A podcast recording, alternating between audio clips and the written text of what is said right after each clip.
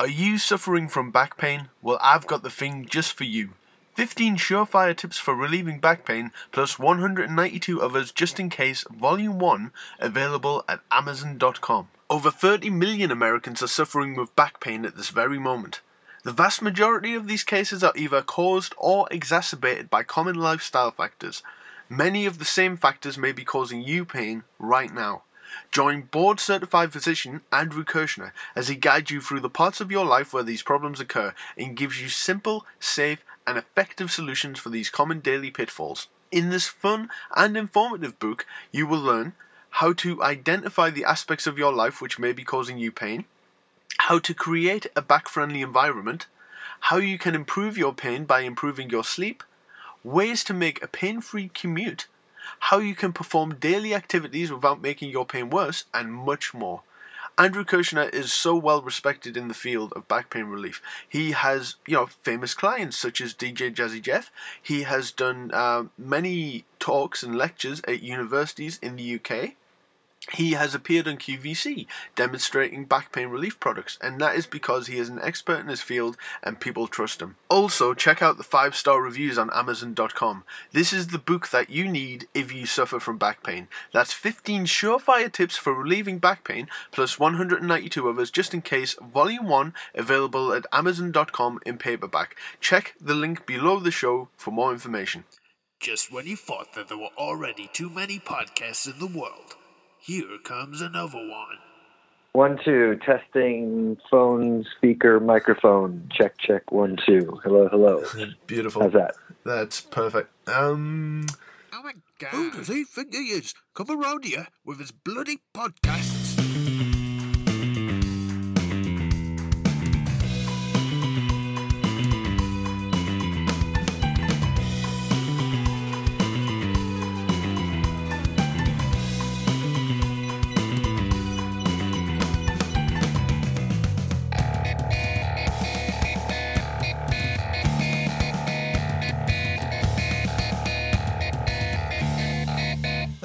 And welcome to another episode of Pablo's Poppin' Podcast. I hope everyone's doing okay. And a special hello to all members of the Jellyfish group joining a fan page, which I am the uh, moderator of. Uh, you may have heard of today's guest. It's a certain, uh, what's his name? What's his name? Uh, yeah, Roger Joseph Manning Jr.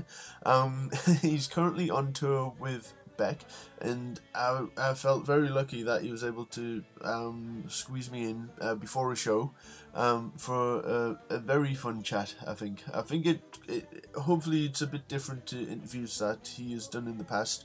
Um, it, it, may, it may not be, but I, I got in a lot of questions that were asked um, of the group as well, which um, I hope everyone enjoys. I think Roger enjoyed the interview. Um, so yeah, it, for those listening to the show for the first time, um, this is the bit where I kind of like ramble for a bit and uh, advertise a lot of stuff to you as well. So do bear with me. Uh, it's all for a reason, and it's so that I can keep the show going and bring you great guests like Roger Joseph Manning Jr. Um, and I do have a big announcement, so stay tuned till the end of the show um, for a big guest announcement it may be jellyfish related. Um, so yeah, it's, it's exciting stuff to say the least. Um, yeah, so for those who don't know me, um, I am Pablo. This is Pablo's Poppin' Podcast. I discovered jellyfish in 2007 when uh, my boss at the time uh, he got the alpacas ogling album the leo album and he told me that he bought it just for the two lines that Andy Sturmer sings on the first track, and I thought he was insane because he had to order it from the States as well. And uh, also in the mail came uh, The Land of Pure Imagination, and um, he had to go out, and um, so I decided to put the album on. And um, it was it you know it was blowing me away to say the least. But it was um, and I t- I've told Roger this a million times, and I'm sure I tell him this in the interview as well. Wish it would rain is the song that just, especially the bridge, um, it, like the end of the bridge as well, where there's like the little rundown and the lead melody and all that kind of stuff. Um, it just, it was like a spiritual experience basically. I, like, I felt the light shining, sort of thing. Um, it, it, like you could feel fi- I felt a physical change when that happened. I was physically moved, and I played the song about twenty times in a row. Um, and it, that was the first time ever because I'd been writing songs a little bit at that point, but it was the first time ever that I wanted to know how you could hear everything clearly within the song. Um, you know, I, I never really even thought about production too much. I just I just didn't analyze songs that way. Um, but it's because then I wanted to be able to do it myself, and you know I have attempted it since, and hopefully you know hopefully you may have heard some of that stuff. Um, so yeah, it just it, Roger Manning changed my life. Um, even like he changed my life more specifically, even more than Jellyfish did. Um, and he is the reason why I have like a degree in production, a degree in teaching. Um, he's the you know Jellyfish are the reason why I've grown my hair long. Um, so yeah, it, it, so it's an honor to be. Able, you know, I, I, met Roger last year for the first time outside, uh, or well, two years ago now, um, outside of a Beck gig, which he very nicely got me VIP tickets for. Um, and yeah, he, he, he was awesome. We were also working together on a track which I'm going to be playing on the show. You've got to ta- you've got to take advantage where you can uh, to play your own stuff. Um, and just the nicest person. I think he appreciates that I'm like a a, a, a big fan, but also like an awkward fan because like I I have OCD probably, and you know I, I think all of us jellyfish fans do. We've all got like ten versions of New Mistake, you know, in ten different pressings and stuff like that. Um, hopefully it's not just me. Um, so yeah, no, you really, I think he really appreciates it. And uh, last year I got to visit um, Roger's house. Well, I've, it's not his house anymore. I don't think. Uh, you know, Charlotte still lives there. Um, but we got to have uh, burritos and margaritas. It was really, um, it was such a LA affair. Um, and I got to see the cats, and I got to visit the Stu Stu studio, which is now like a storage closet.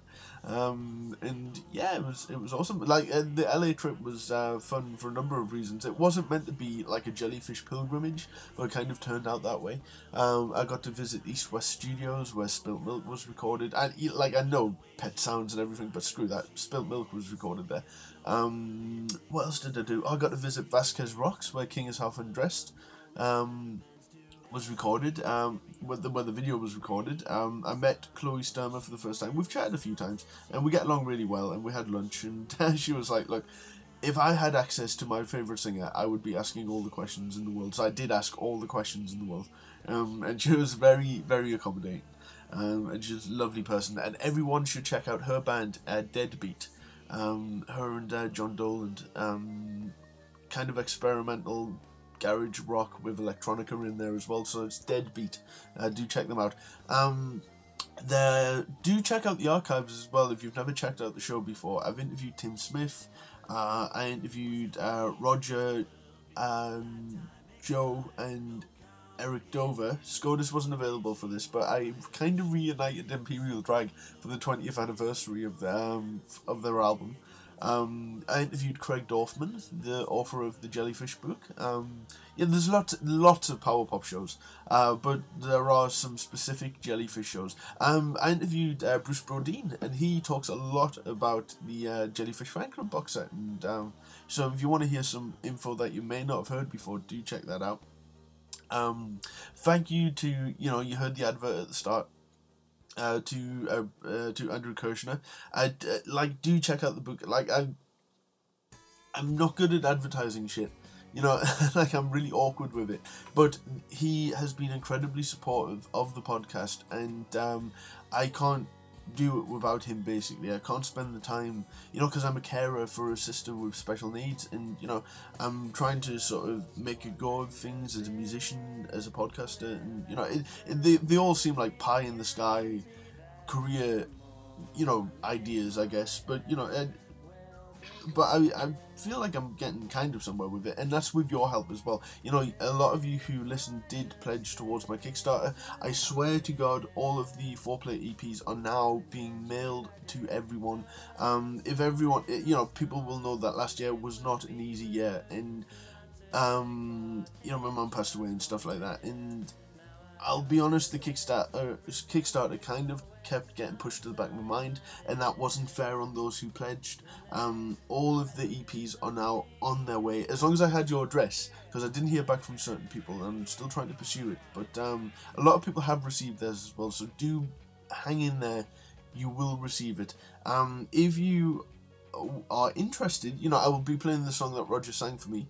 Um, your foreplay is available on 10 inch vinyl. Uh, there are signed copies still available, uh, signed by Roger Manning and Eric Dover. Uh, visit toxicmelons.bandcamp.com. You know, this is how I kind of try to make a living.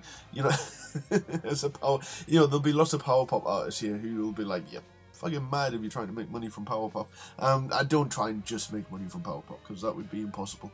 Um, you know, I do commissions for people, and um, you know, I teach a little bit, and um, you know, as a carer as well, you know that takes up a lot of time, and I also have two cats. So yeah, that's that's basically me in a nutshell. And I do kind of ramble a little bit as well, which is why a podcast is perfectly suited for a windbag like me.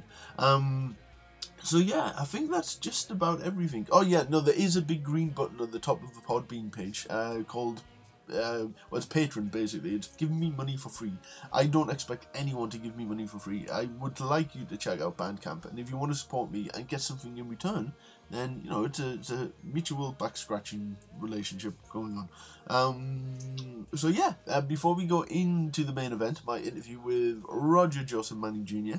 Um, this is a song by Toxic Melons, uh, me, from uh, the Foreplay EP featuring Roger Manning on vocals. This is Today Didn't Go.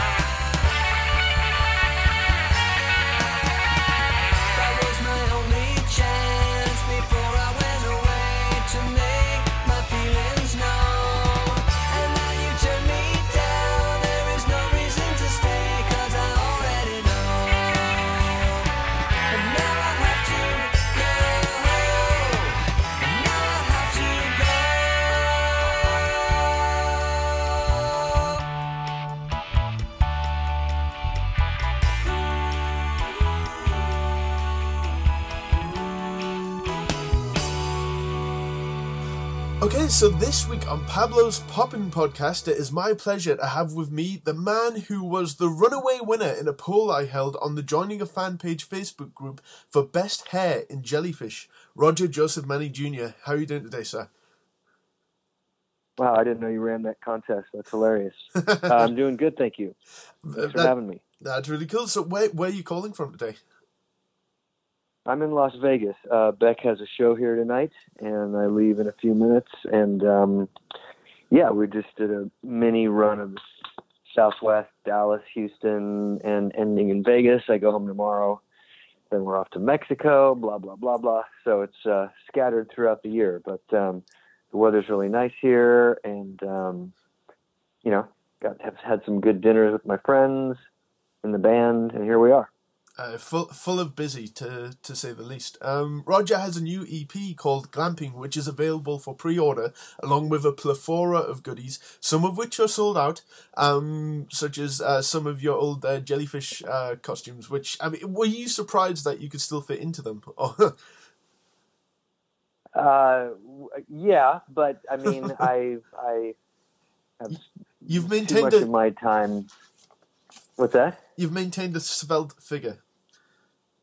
Yeah, well, that hasn't. That's been through great, great effort over the years, and I, it's not something I want to put so much time into. But uh, it's it's paid off in feeling pretty good for being 52 years old and uh, being able to fit into and model my old jellyfish clothes for uh, the pledge campaign. So yeah, there's going to be some more I'm going to uh, do for the next campaign too.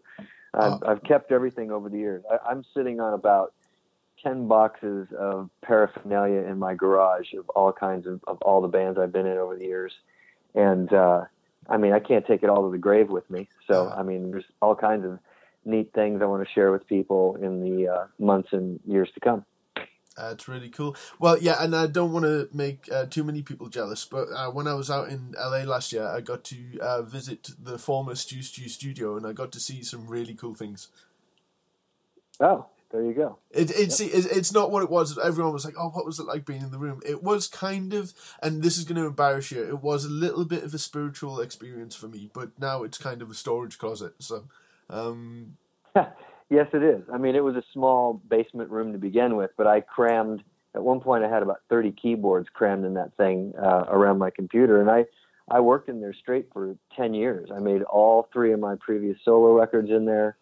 Um, did lots of overdubs for other clients and, and collaborators, and uh, it was, you know, yeah, I had a lot of near and dear memories tied to that place. Um, and uh, yeah, now it's it's storage.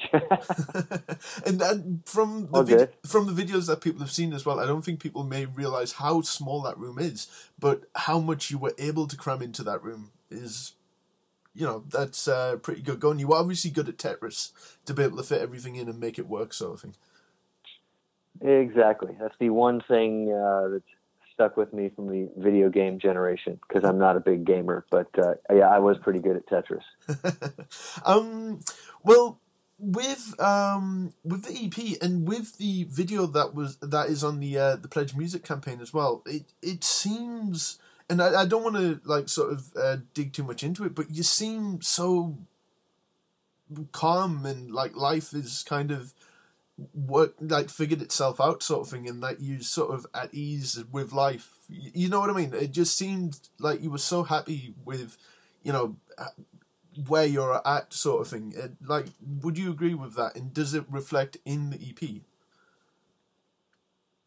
Uh, sure. No, I'm I'm happy that it had that effect on you that you picked that up. I mean, uh, I am very happy where I am in my life, um, and again, creating peace and uh, a sense of groundedness and focus in one's life is a daily commitment. I won't bore you, your fans, with the uh, all all that's involved in that. Um, but uh, it is a practice that then has uh, great results uh, outwardly in, in the real world, whether that's me making music and offering it to people, or working on sessions, or in my relationship with uh, my fiance Laurel, or um, just and you know, or just traveling with the Beck Band. I mean, and uh, you know, and having this weird life out on the road where you are just with this small group of people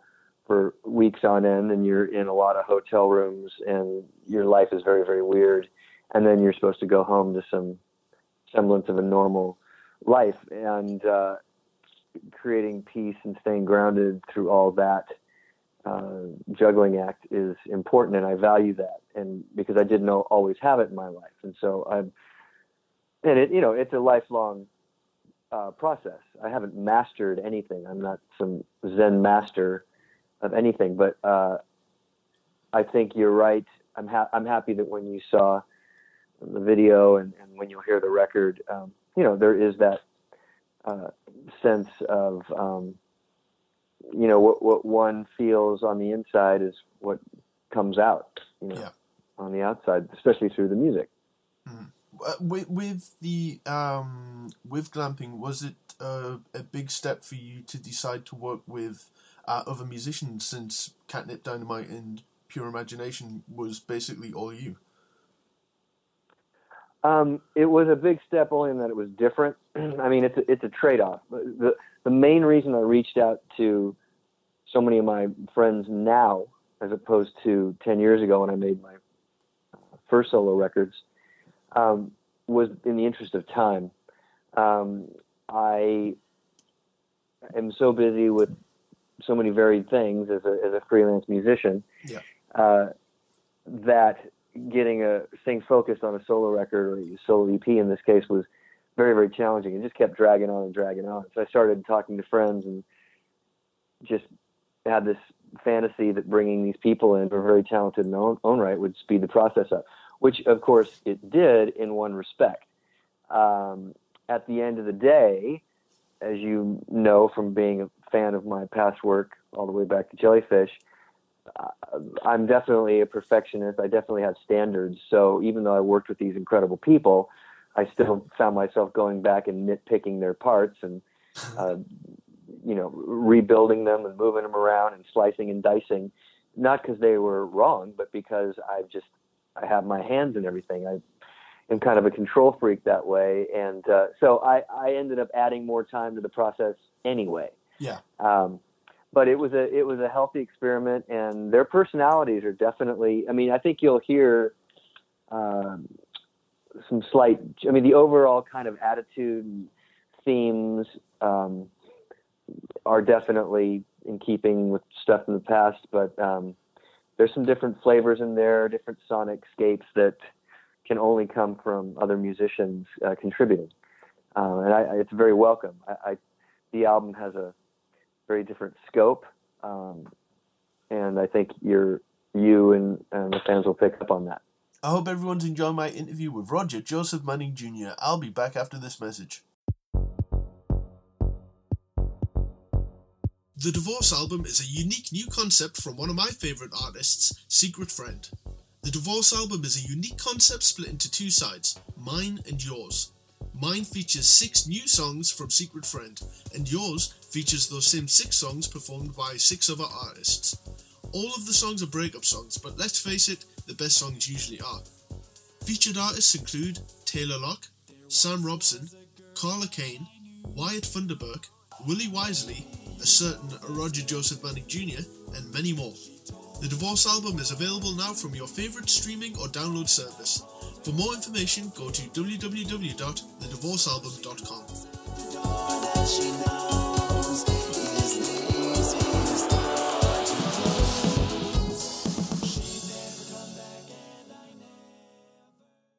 Yes, so with uh, guys like Chris Price, who is involved in the EP, um, does it kind of surprise you that there there's such a level of talent that is still kind of discovering your work and is still sort of excited about working with you, sort of thing? Because like, do, do you feel that you're, without trying to embarrass you too much, that your legend has grown, sort of thing, over the years? Um, I I'm always grateful for any news of any new fans discovering uh, the music, particularly those who weren't even born when those first albums came out. You know, Yeah. Jellyfish Records. Um, but you know, I mean, what Jellyfish offered, and particularly my solo stuff now. I mean, there's there's only a hand, handful of people and groups uh, doing anything like that now. Uh, uh, Sing along pop is definitely uh, a style that has had its heyday and is really, really no longer valued by the general population. I mean, it's like it's like jazz in that way. Yeah. Jazz has been going on since the 20s or 30s, and in every decade there will be a handful of people that love it to death and they'll want to learn all about it and they will practice their craft. Musicians who want to play jazz, and the tradition will continue on. It'll never go away. I don't know how many new fans jazz is picking up every decade. Um, they certainly are, right? Yeah. Because young people are discovering it and doing. But I don't know if the numbers are growing. Um, and so um, I- just love the fact that anybody's paying attention at all. And I will continue to make sing along pop for anybody who cares. And in, in this case, we're talking about a guy like Chris, who, yeah, he was probably I don't know 10 years old when the Jellyfish records came out or whatever. Uh, I, I think people like him will seek it out. They they have to. It's an appetite. It's an appetite that feeds their soul, um, just as it did mine when I was young. And uh, you know, I was I was born the year Pet Sounds came out. So uh, I didn't enjoy it on its first run. I discovered it 15 years later or whatever. Um, that's I think that's going to continue to happen, and and nobody could tell me at the time, oh, Pet Sounds was cool or it's it's not cool. It either resonates deeply with your heart or it doesn't. And you know, you couldn't when I first heard it, I couldn't put it down. And there's we've all had tons of records and tons of artists that have influenced us that way. I'm simply carrying on a tr- in a tradition, uh, and I, I feel very confident that I'm offering original contributions in this genre uh, that um, are absolutely uh, in honor and with the utmost respect of everybody that's influenced me. And I'd like to think that I'm contributing as as greatly and on a level as my my uh, heroes. Um, and uh, as long as I have people coming to the table and saying, "Hey, yes, you are. Please give us some more," I'm gonna I'm gonna keep doing it until my body, you know, is unable to do it anymore. It's been the great joy for me uh, as part of my 30 year career now as a freelance musician, in addition to everything else I do. Um, but writing original music and recording feeds my soul like nothing else. And I'm just very thankful that I was able to start out in the business doing that, you know, with, with Andy and Jason and my brother and Tim Smith and Eric Dover and all these people that I've uh, had the good fortune to collaborate with over the years. Uh, absolutely. Well, I mean, there's, there's not many musicians who I know who, after so long as well, have maintained such a high level of um, of songwriting as well. Like, do you?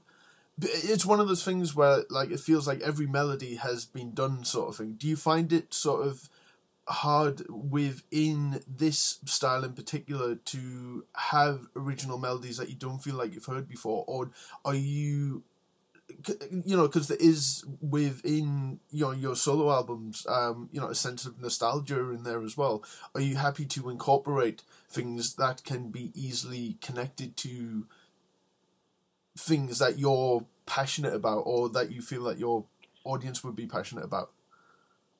Well, like no, I don't even really think about my audience, and that's not a an egotistical statement or a selfish one. It's Well, you have just to a write. fact. For, you have to write I- for you, I guess. Like, Exactly right. That's, Yeah. So that's exactly what happened. So, you know, of all the music that's inspired me, there's a certain amount of that music that's really going to hit deep and is going to come back out of me when I contribute my my original music.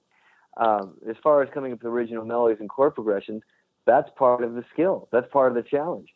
You know, rock and roll is is not that old, but it kind of is. I mean, if you consider it really got going in the late 50s. Yeah. So we're talking about 60s, 70s, 80s, 90s, and in the 2000s, about 50 years or so of people playing with the rock format, uh, rock pop format. Um, and uh, yeah, one of the challenges is to sit and rearrange uh, the 12 key centers in different ways with different rhythms. But see, you've got an endless combination of rhythms endless combinations of chord progressions, and then the melodies you choose to put over them. Not to mention an original lyric to sing along to. So, uh, you know, when people come up with stuff that I've heard before, I'm like, man, you guys just haven't you haven't done your homework. Yeah. You, know, you haven't. These people, they they they're they're easily amused by the fact that oh oh this this sounds kind of cool. Well, you you got you got to know your history and you got to study your history uh, in order to then contribute something fresh.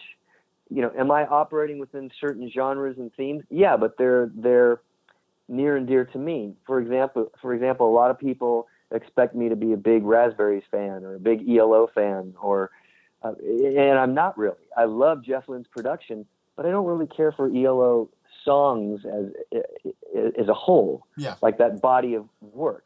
I'm more attracted to, say, Todd Rundgren's body of work, or 10cc's body of work, or, um, uh, you know, gosh, I don't know. There's there's so many. I mean, you know, Syd Barrett and Pink Floyd's body of work. Um, I, I love psychedelic pop, particularly uh, the stuff that was coming out of England in the late '60s and early '70s. I mean, you know that 20 box set? It's called like uh, Rubble, or um, it's called yeah, I think it's called like Rubble or something like that. It's like uh, the best of obscure like British I don't uh, actually know pop. Man, oh my god, that Okay. that stuff is such an influence uh, on me and, and a lot of my friends. And you know, in, fact, what, what's Jeff Lynne's band before ELO? It's um, Oh, The Move. uh, you know, where's my? Uh, well, there's the move, but it's before that too. It's um, yeah, the, the move. I mean, the move inspired me and influenced me in Jellyfish more than ELO ever did. Yeah, same Um, here. and same here I'm as well. I'm- yeah. you know, and I'm not dissing ELO. Those those records are brilliant. Again, Jeff Lynne is his production, his vocal harmonies, all his or- orchestrations. Man, they've influenced me to no end. I'm just saying this, this the actual songs themselves. You know, so that's not going to come out of me when I write my songs. That kind of thing won't. But you know, Andy Partridge and XTC very much will. And when I first started writing, trying to figure out my own sound, all my songs sounded like baby XTC songs. And some of them were okay, Mhm. but I wasn't going to release them and share them with the world because they just sounded like, you know, XTC B-sides. And it's like I was more interested in finding my own sound. And I, I really feel that by the time Jellyfish launched and A- Andy and I merged our influences, we had found a sound that, that could stand on its own two feet. You know, in spite of all the Wings records we listened to, in spite of all the Cheap Trick records we listened to. Um, and uh, that, that's all I'm continuing to do. I'm just continuing to explore what's deep inside of me after all this music has settled inside of me, and how how do I contribute to that incredible legacy and pantheon um, that, of course, excites listeners like yourself because you're like, oh, I you know I can tell what Roger's record collection is or whatever. That that's cool. But at the same time, it's like I'm hoping that I'm writing songs that are as great as anything on you know uh, Wings McCartney Ram album, Yeah. you know, or uh, or um, you name it, and uh, so that's what this is all about. And I'm just grateful for the opportunity to be able to to do this, to have somebody to squeeze this into my career, to have because this shit takes time. Um, Yeah. You'll you'll hear you know the arrangements on this new. re- That's what that's the first reason I reached out to Chris Price is because I was talking to him and he's like, "Dude, what's it going to take for you to get some new music happening?" I go, "Man, it's the lyrics. The lyrics always slow me down. I enjoy writing them and I feel that I'm pretty good at them, but it's super time consuming." And he goes, "Well, let me help you with the lyrics." So that's the first thing he did. Um, and it actually ended up being the main thing he did. I ended up fleshing out all the music myself, uh, but he has uh, co-writes on several of the lyrics on this EP because he helped me kind of get started on it. Um, and uh, thankfully he did, and you know, and he just kept trucking after that. Yeah, Chris is like I can't say enough good things about Chris. I've been lucky enough to work with him, and he wrote um, a song not on his new album, but the album before it uh, that actually made me cry with the lyrics because it just really There you uh, go. Yeah, and and I t- don't get me wrong, like I, you know, one of the biggest jellyfish fans in the world, you know, um, but it was your first solo album that really influenced me and changed my life, especially. And I've told you this before, but "Wish It Would Rain," uh, particularly the bridge as well. Um, just the way the harmonies are constructed, Thank it's it's just one of those. It, like it knocked down the walls to me, and I knew very little about production, and it was the kind of the first time that I was like, I wanted to know how it was put together and how everything could be so you know the the arrangements could be so lavish but you could hear everything. Like the bass lines uh, you know can be heard perfectly and just and also be complex and you know have it just for everything to work and so I, I can't say enough about that album but at the same time uh, the first Uma Jets album which um, we talked about when um, we did Oh, the right. Imperial Drag Yeah. interview as well the arrangements on that and the keyboard sounds that you use and just the um, the different textures on the album as well you know that is just as big of a influence to me as um, as anything else and um, and I will cut this bit out if you if you don't want it in the uh, in the EP, but in, in the interview, sorry. But um, when I went to Eric Dover's house, he showed me some of the stuff that you, uh, Eric, and Tim have been working on, and um, it's amazing stuff. Um, Oh, thank you. I'm, I'm happy you're able to tell anything. These, yeah, I'm see, I, I, I don't know how much of this you know- is top secret. That's the thing. Well, it's not really top. I, it was top secret to me when we first started because I didn't think we were gonna. I didn't know if we'd get past just the songwriting phase. But not only have we gotten past the songwriting phase, but we've tracked drums and some basic instruments for about 12 songs now. Yeah. Uh, all all the lyrics are almost finished, um, and we're actually meeting in April to continue to do overdubs. Now, it's going to be a process, and I can't tell you your fans when this is going to see the light of day. I believe in the material enough that it will see the light of day, but it's probably going to be a ways off. We're, we're probably looking at, uh, you know, at least a year because all of us are so busy with other things. Mhm. But it is moving forward. We're all very excited about the music. Uh, it's another collection of just stylistically varied uh, sing along pop, soft stuff, rockin' stuff, everything in between. Um, and uh, it's been so much fun collaborating with my old bandmates before. That's why we all did this. We're just like, man, we've got, you know, instead of like all going on a cruise together for a vacation, we're like, let's go on a songwriting vacation because we didn't really get to do much songwriting uh, in this unit back in the jellyfish days. So let's go for it. And that's what this is about. And um, so, yeah, it's not, I'm, you know, I'm, you're, please feel free to share that with whoever you want. Just, you know, everybody be forewarned. It's not going to come out next month. We're, it's, it's a ways out. Uh, see, well, okay, well, I feel honored that I got to listen to it, and and, and if my opinion means anything, I promise everyone that it is everything you could want from a collaboration, uh, collaboration between Roger, Eric, and Tim, um, and more. You know, I I very much enjoyed it, and I know that your time is limited, but I I do have a lot of questions um that I want to rattle through, and uh, from people on the Johnny fan page, uh, Facebook group. Um, so Okay. I will go through them if I can find it. I should be more. I should definitely be more prepared than this. Um, That's right. I've got about 10 minutes, so we'll just do our best. um.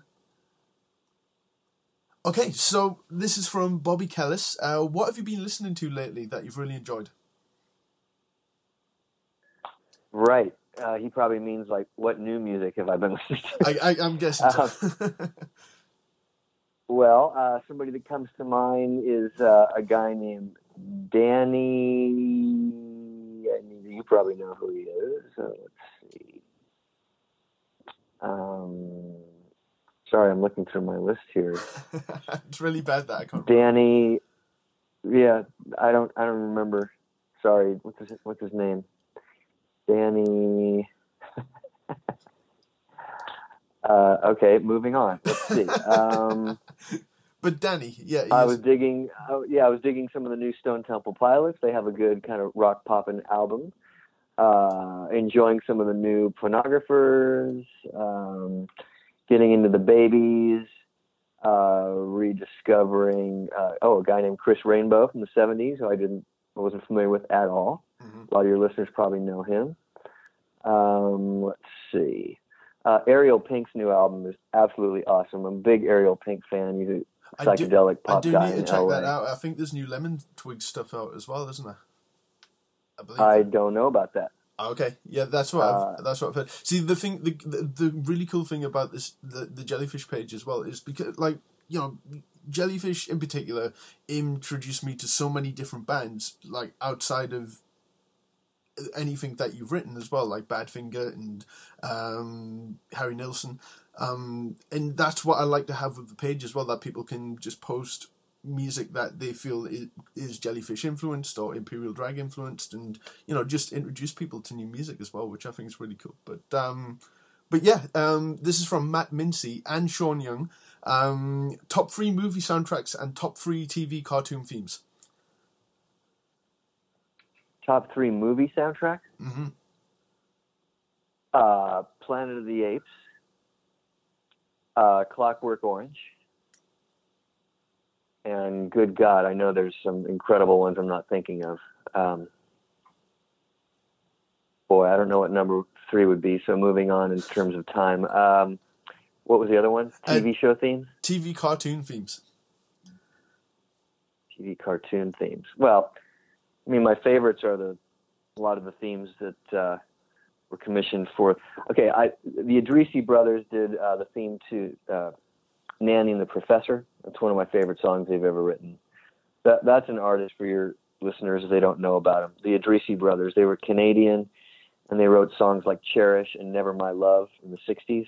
Hmm. But their solo albums are fucking unbelievably cool. And again, if you like those kind of soft vocal group sounds of the '60s.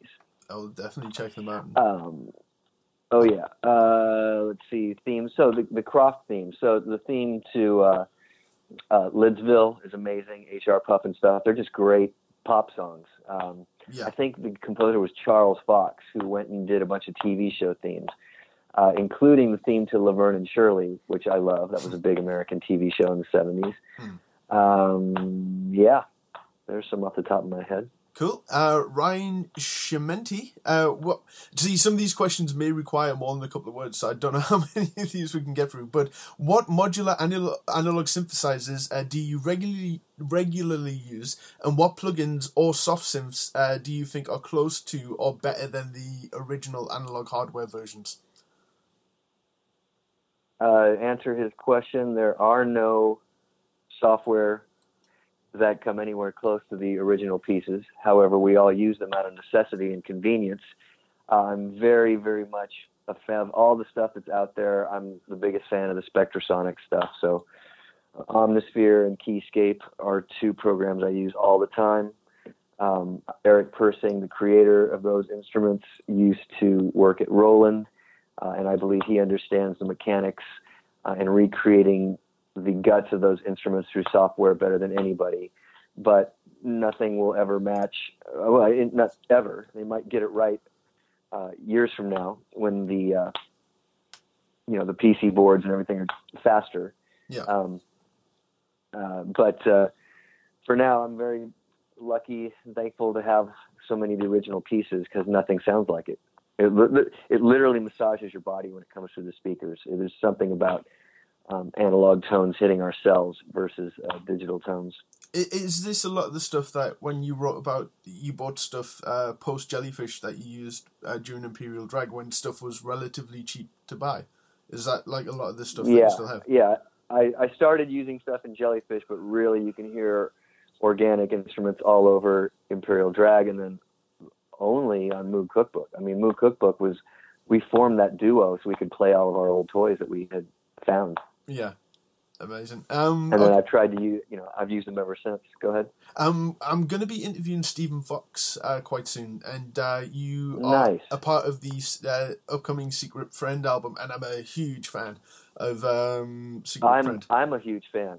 Tell your list. This guy has a beautiful voice. Is a super intelligent, witty songwriter, and I've been so flattered. Uh, he, I was brought into his through Linus of Hollywood, who produced one of his records a few years ago. Um, very thankful for that introduction, and very thankful that Steven has thought highly enough of me to have me play keyboards and sing on his records. It's been a total honor. His music is amazing, and it's of all the session work I do and overdubs on people's records, I absolutely look forward to his music. It's it's so compelling and fascinating, and really stimulates those parts of me. I, I get I have lots of ideas when I work on his stuff. It stimulates a lot of creative juices when he uh, hires me. That's cool. Um, Ken Coleman asks, um, any new TV Eyes music in the pipeline? I'm guessing probably not at the moment. No, but uh, Brian Reitzell, who was one of the co-founders of that group with me and Jason, very very talented film composer now in the last 15 years. He and I have worked together. Uh, he's brought me into some of his TV shows. There's a TV show called American Gods uh, that was here in America last year. It did very very well. Um, we just uh, worked on music for a National Geographic documentary on Mars. He brought me in to help him with that. Um, and we wrote songs for American Gods. Uh, we wrote songs for Shirley Manson and Debbie Harry to sing. And Nice. Brian wants to. Brian Brian wrote a song with Siouxsie Sioux in the past, and he says he wants to write more with her and wants me to help uh, co-write that material with him. So I really hope we can find the time to do that. Um, it's been a lot of fun collaborating with Brian that way. So two thirds of TV Eyes are are in action, you know. And if and if we, the songs that we did for Debbie Harry and Shirley Manson and of course Siouxsie, they're gonna have a slight '80s flavor to them. You know, not totally. They're more modern, but you know, not as '80s as TV Eyes was. um. Okay. Well, I'll do. I'll do a couple more because I know that you time's very short. Uh, Robert Yeah. Perry, Robert Perry ahead. asks, uh, "Boxes or briefs?" You know, this this is the kind of like top notch journalism that um I can only provide. okay, this well, this is this is much too much information, but um, in the mid 1990s, Uh-huh. uh, when Spilt Milk came out, um, if you may, may remember, uh, Lenny Kravitz's biggest record, "Are You Gonna Go My Way," Uh, came out at the same time, roughly, Mhm. and we were both on Virgin Records, and Lenny's record had two number one hits on, or two very big songs on. it. In fact, he did very well in the UK, uh, and our record did okay, but nowhere near as well as Lenny's did. So I was very envious of his success. And I actually thought the "Are You Go Going to Go My Way" record was one of his best records. I thought uh, he and his bandmates wrote some really cool rock and roll songs at a time when I thought a lot of crappy rock and roll was being written in the early '90s. Um, anyway, uh, so I, I read a whole bunch of interviews about him because I was fascinated by how he made his albums at the time. And in one of the interviews, it talked about how because he enjoys wearing a lot of kind of like 70s retro fashion, which, as you know, I, I enjoy doing as well, yes. he said he didn't wear underwear because it just got in the way of a lot of his pants and stuff. Uh, And I said, "Oh my God, that makes t- tons of sense." So I stopped wearing underwear, and I haven't, even though I don't wear '70s flare bell bottoms every day, I don't wear underwear because I find them con- confining. And no matter what uh, pants or shorts I'm wearing, I don't wear underwear. It's just, and I have Lenny Kravitz to thank for that. So he influenced me more um, in terms of my um, underalls than my actual songs. See, you're you're to blame why I have long hair as well, and why I spend about three hours trying to towel dry it and uh, using really good conditioner on it as well. So, um, Well, there you go. But if you but if you remember about uh, what was it, last year, he did the splits on stage and he ripped his pants and his, uh, he gave a free show of his props to the world. Um, and you know, so maybe maybe it would have been better if he had briefs or boxers on. Uh, well, speaking of indecent nudity, um, I, me and Brittany have uh, been chatting about this. Um, yeah, you know Brittany, and I did embarrass her uh, by showing Yes. her the uh, Imperial Drag interview that you did uh, back in the day, where Brittany rang up and basically told you that she wanted to marry you and um, do unspeakable Well, things. I don't remember that, but that's, that's uh, adorable. It was it was adorable. Um, yeah, we're arguing over the uh, the uh, poster that uh, comes uh, as part of the pledge campaign. Um, because you either you're shirtless or you have a, a, flesh colored shirt. No, I am shirtless. You are shirtless. I was- that- Yeah, that that photo was taken at Coachella, or right outside Coachella, about two years ago. We were visiting a, um, a friend who was staying in this beautiful mid-century modern home in Palm Springs, near Coachella, and it was so so hot. I was just running around in shorts the whole weekend anyway. Um, and they had this beautiful antique uh, trailer from the 50s and 60s, camping trailer. And I, I had Laurel, my fiance, take my picture, and I just thought it ended up being this hilarious picture that uh, when I decided I wanted to call it was it was one of the re- I saw I came across that photo and I realized that glamping may be a good album title for the EP, uh, and it all kind of came from that photo. Uh, Interestingly enough, so that's why I turned it into the poster, ah, see, and that picture will be on the inside of the EP as well. well, I think you've guaranteed some uh, sales amongst the the female uh, population of jellyfish fans. Oh, there was, Jesus. well, there was also I don't know about that. there was also another poll on the, on the jellyfish page uh, of the sexiest jellyfish member, and uh, you ranked highly. Um, but J- Jason's a handsome man, so Jason did win outright. Hard to compete with Jason Falkner, the California blonde from uh, the town next to Malibu. um, well, look, I, I don't want to keep you any longer. Apologies to anyone who uh, I didn't ask questions because I feel that you covered stuff in the interview that people were asking. So I think I, I won't Oh, get good. I won't get any um, death threats or anything. I don't think. Um, I think everything will be fine.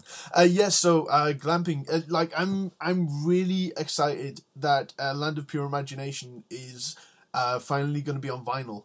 Um, I am going to frame it. I'll, I'll be honest because I do have the life changing album, you know, sort of collage on the wall, sort of thing. Uh, but uh, Land of Pure Imagination on vinyl and uh, Catnip Dynamite on vinyl as well. They will sound tremendous. Did you want them on vinyl at the time? I mean, I guess everyone wants their album on vinyl. Um, Yeah, sure. Yeah. Yeah. no, of course. So this is a nice opportunity to get that happening, um, as far as that goes. That's really good. Yeah, this, just ridiculous amount of cool stuff. And did you say that more stuff is uh, going online for this one, or will it be for the next, the next campaign? Um, well, we're about to put up uh, four keyboards for my collection that are going up for sale. Uh, well, not for sale. You know, they're part of the incentives. Yes. Um, and then uh, my hope, depending on how this campaign goes, and so far it's gone great, thanks to you and your listeners, um, is every six to nine months do another batch of four or five songs and just keep giving you guys stuff instead of having to wait three years for a whole record kind of thing. Um, and with each of those campaigns, I'll keep bringing out paraphernalia and special unique items and uh, hand drawn lyrics and chord charts and just memorabilia from from the last 20 years. I've got memorabilia from Jellyfish, Imperial Drag, Moog Cookbook, TV Eyes, on and on and on. Um, and I think this is just a great way to continue to share with all you guys because you just keep hanging in there. And I'm so thankful for your loyalty. And that's why, you know, that's why I made that very long winded, wordy uh, promo video with my brother Tim, who shot and filmed that whole thing. yeah. And, you know, basically not only inviting everybody to the party, but also saying thank you for the last 20 years of, of pop party, you know? Yeah, and if you haven't seen the video as well, it's so well shot. Like it's it's it, it just captures the uh, like where uh, where was it uh, filmed? Was it in California or was it outside of the? Yeah, no, that was in the California Sierras in uh, Truckee, which is uh, near Lake Tahoe. Mhm. Um, and I visit my brother every year up there for Christmas. He's a he's an action filmmaker, like snowboarding and surfing movies. He's a, he's a professional filmmaker in that world. He does a lot of other stuff too, but that's where he's gotten his most of his work and his notoriety. Um, and he and I, I told him what I was looking for, and he's like, "Man, let me just get some cameras." and let's just go into the backcountry and just start shooting. I'll just shoot a bunch of footage and we'll see if we can use any of it to edit together for your promo film.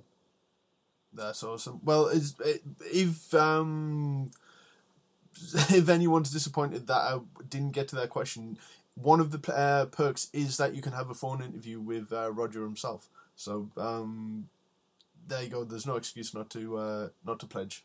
Oh yeah, exactly. I've got I've got Skype interviews, phone call interviews, interview me in person, have dinner with me, all different price ranges, and basically you can talk my ear off until it becomes too personal. You know, I, I'm uh, that that's I'm all about that. And a, a few of those have sold, and I'm looking to, uh, I you know the phone call stuff is is easy. It's like ask me 20 questions and call it a day. Um, so I'm very open to that. Uh, please yeah, remind everybody and feel free to post your uh, interview link in all the social stuff. I'm trying to be better about socials and things um, than I have been in the past, and now's the time. yeah, you're on uh, Instagram, you're on Twitter. All the links will be uh, below. You've been on Facebook for a while, but the the, the your social uh, online presence has uh, definitely sort of grown, and everyone's kind everyone's eating it up, which is really cool. Um, oh, good. That's And good to hear. before you go, I've got to tell you this story as well because um, I, I told it to Eric Skodis when I was out there and uh, a few other people, and they found it hilarious. Um, the night before I went into East West Studios, um, which is where Spilt Milk was recorded, um, it was never a plan. or Uh, yeah, in Studio A, Yeah, number one. Uh, Fernando was recording there, and he sent me a message the night before, and he Oh. was like, uh, "Just drop whatever you're doing. I'm recording in the Spilt Milk studio." And I was just like, "Okay, I'm gonna drop all my plans and uh, just make it out there." And um, everyone was like, "Because you know, Pet Sounds was recorded um, in Studio Three, I believe. Um, was it Studio Three? Yeah, Stu- that's yeah." the legend. and um, you know Uh-huh. Frank Sinatra and all kinds of people. But I was like, nah, screw Pet Sounds. Spilt Milk was recorded there, and everyone found that deeply hilarious. That was just a complete. that was a complete nerd. I think Eric has footage of me as well, um, just looking in the stu- stu- studio and just, you know, not making too much of a mess in my pants. But um, so yeah, on on that Sweet. on that That's very ta- on that very very tasteful note, um, I will let you go and um, thank you for doing this, Roger. Like you know, again, you're a hero. I'll keep telling you this until the end of time because it's it's true. Um, and all uh, good, man. No, we'll- I I appreciate all of your effort and all your enthusiasm, and uh, yeah, just keep spreading the word because you know the, that that pop fan base we were talking about at the beginning of the interview. It absolutely can grow. It's just awareness. I think people are more starved for melody now than ever with hip hop based pop, and I have nothing against hip hop based pop. Yeah. But we we all we're varied people with varied appetites and varied emotions, not just one or two. And uh, you know that's what my heroes did for me, and I'd like to be able to do that for uh, our our fans and, and those people who haven't discovered, uh, you know, an old McCartney record or an old Jellyfish record or an old Queen record, and on and on and on and on. absolutely. Well, actually, before you go, favorite Queen album, if you have Oh one. wow. Yeah, it's a toss up between jazz and Night at the Opera. Oh, good choices. Jazz very underrated. Very underrated. I love that. Love that record. hmm Uh, do you have it? See, Slash as well said his favorite riff, Queen riff of all time, was more of that jazz, which is kind of a odd choice. Uh, yeah, but I but I get it. hmm absolutely. Well, I had to ask you a Queen question there at the end, but um, okay, Roger, thank you. All pledge music links will be posted below. Um, it's going to be a huge success. It already is becoming a massive success. Um, and take advantage of all the really cool things that are on offer because um, they won't be on offer ever again. You know, Roger's flowery pants and crazy boots and all kinds of- well, no. To be fair though, you've probably got a ton of this stuff. So there might be more on offer um, coming up. But yes, Oh, there, there, yeah, there's a few things coming up, but there's not. I put up some of the some of the best gems this first time around. I just wanted to see what would happen. you know? no one's come forward on the page and said that they've bought any of this stuff. I'm hoping that like you know someone tries to model it. Um, I think that could be hilarious. Yeah, you may you may get freaked out walking around LA and you see people wearing your old clothes. That could be a bit weird. True. Yeah. okay, well, look, I'll let you get on with the million other things that you must be doing, and thank you again, and we'll talk again at some point soon. Thanks, Paul. Thank you. Talk to you later.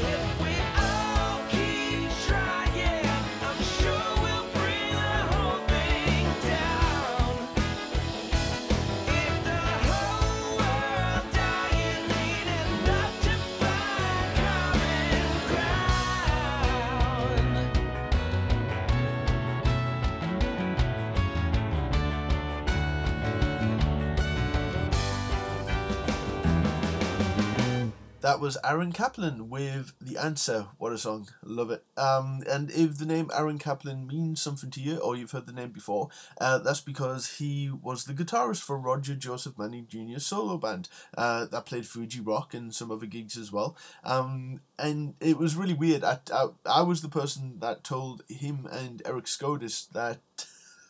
uh, that the American version of Catnip Dynamite had uh, bonus tracks, live bonus tracks from uh, Fuji Rock 06 um, with Eric and uh, Aaron on them as well. So they didn't actually know about that until I told them. So that's kind of a weird situation. My cat has just entered the room. Hello, hello, Mango. You may hear her in the background. Um, I think she's after food, so I will keep this short.